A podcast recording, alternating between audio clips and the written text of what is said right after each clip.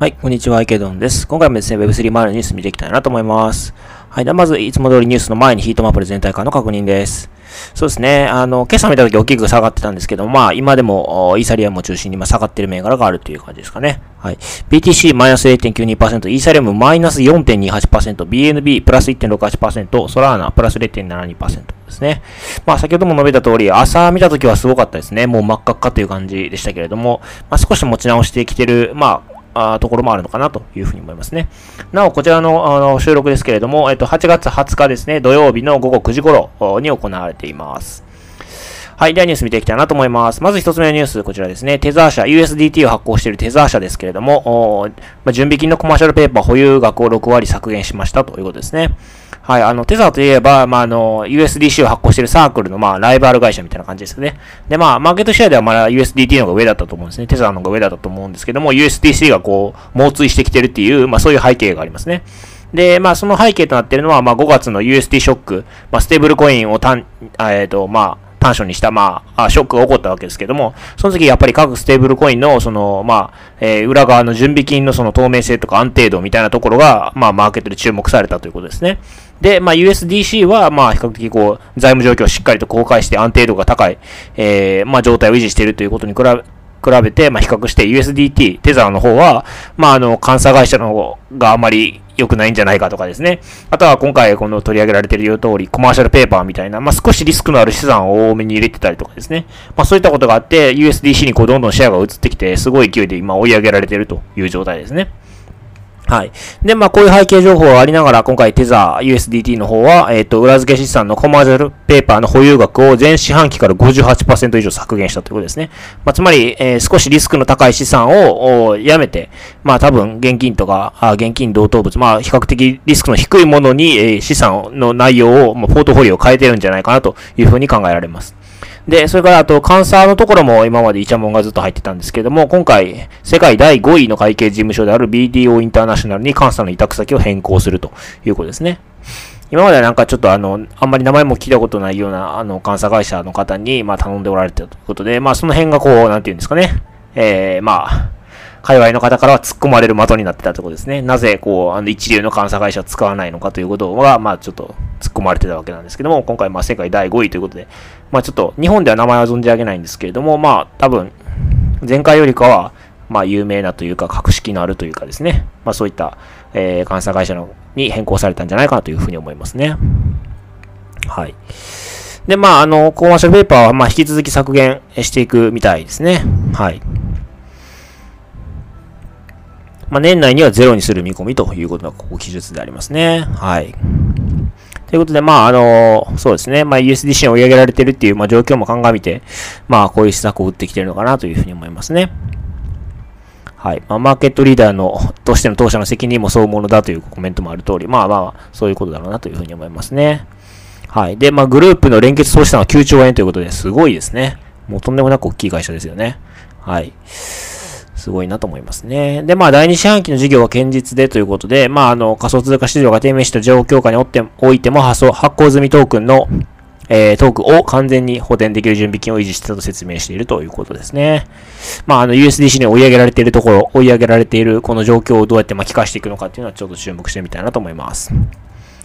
はい。では、二つ目のニュースですね。えっと、JPYC、日本の JPYC、えー、ですけれども、イーサリアムのマージに対応して JPYC V2 に移行しますということですね。はい。まあ、日本円に連動している日本円、えー、まあ、連動のステーブルコイン JPYC を発行している、まあ、JPYC、えー、株式会社なんですけれども、まあ、JPYC V2 に移行しますと。で、まあ、マージに合わせてということですね。はい。で、まあ、JPYC は、まあ、1、は JPYC1 円で、まあ、取引されてるステーブルコインですね。トークン規格は ERC20。で、えっ、ー、と、まあ、日常で使えないのかっていうところで言うと、まあ、V プリカとか、ギフティとか、まあ、そういったものと交換して通常の買い物にあの使うこともできますね。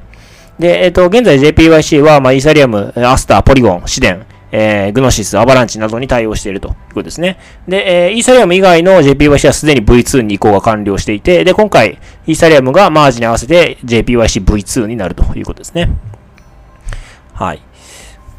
まあ、あの、ここに、あの、日程もありますね。8月31日で、イーサリアム版の JPYC 注文受付を停止。まあ、9月15日前後が、J、えっ、ー、と、マージの移行時期ですね。で、10月1日から JPYC V2 の発行が開始されるということみたいですね。